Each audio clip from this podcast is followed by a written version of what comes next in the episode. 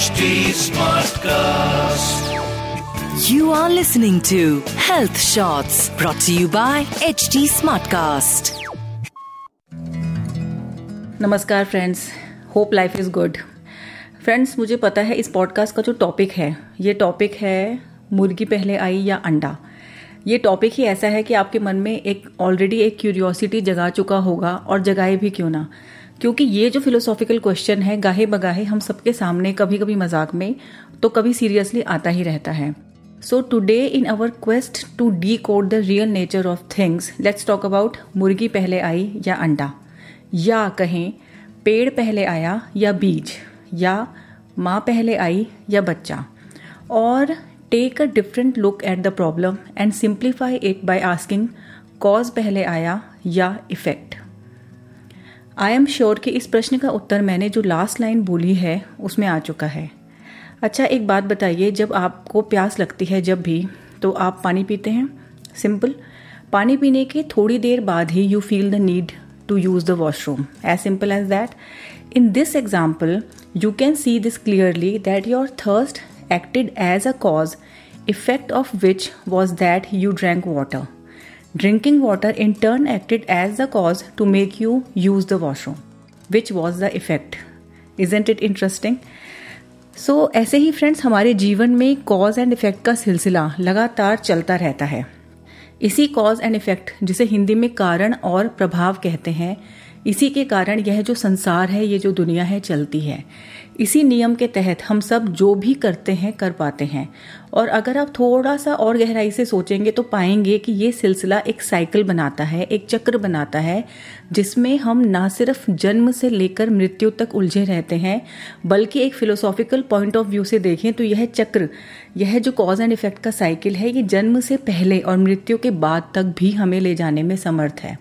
Because as I mentioned earlier question about our roots our reason of being here how it all started bother us a lot And then we realize that cause and effect are nothing but actions, which are called karma in Indian tradition. So, with each passing moment, each one of us is creating a cause, is performing an action, no matter how tiny or gross it is. And continuously, we are not only dealing with the effects of the causes created by us only, but also we are creating effects in turn. आप अपने आसपास देखिए और कारण और प्रभाव cause and effect इस विषय पर सोचिए। You will be mesmerise how shallow we live and how these tiny yet profound philosophical queries have the ability to fill us up with amazement और बेशक ये आइडियाज़ हमें शांति भी प्रदान करते हैं। कैसे? इसके बारे में हम पॉडकास्ट के लास्ट सेगमेंट में बात करेंगे। कि जीवन में कितना कुछ है देखने को, समझने को और एनालाइज करने को। I know yet you are feeling confuse कि ये तो मुर्गी पहले आई या अंडा इस प्रश्न का उत्तर नहीं लगता। अब फ्रेंड्स थोड़ा सा और ध्यान से सुनिए।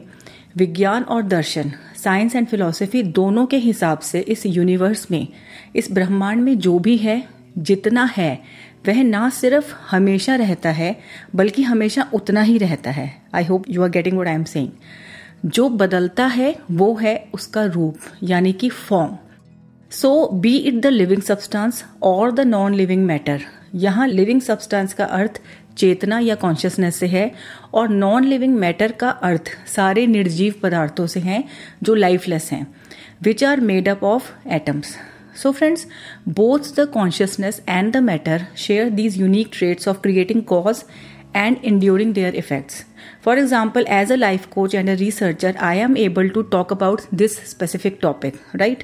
Here, my being a life coach and a researcher is the cause, effect of which is that I am recording a podcast about this subject.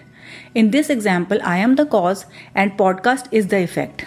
I do so with the help of many things like typing its matter, my computer, etc. So so, इस परिस्थिति में मैं लगातार कारण बन रही हूँ, जिसके की प्रभाव हो रहे हैं। I am continuously creating causes and effects of which are visible are observable अब ये पॉडकास्ट आपके लिए कारण बनेगा कि आप इस विषय को सुने, आगे इसके बारे में सोचें और चर्चा करें। तो हम पाएँगे कि मुर्गी भी हमेशा से है और अंडा भी। बेशक ये दोनों ही अलग अलग रूपों में हो सकते हैं अलग अलग फॉर्म्स में हो सकते हैं और इनफैक्ट होते हैं।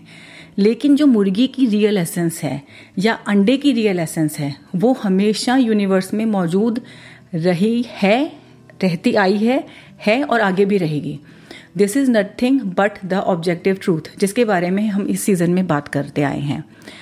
फ्रेंड्स अब बात आती है शांति की, कि आखिर कैसे इस तरह की हम सोच के साथ जीवन में शांति पा सकते हैं। वो ऐसे कि अब हम इस तरह से सोचना शुरू करते हैं कि मेरे जीवन में जो कुछ भी हो रहा है, उसका कारण, उसका कॉज कभी ना कभी इन द नियर और डिस्टेंट फ्यूचर मेरे द्वारा ही जनरेट किया गया है।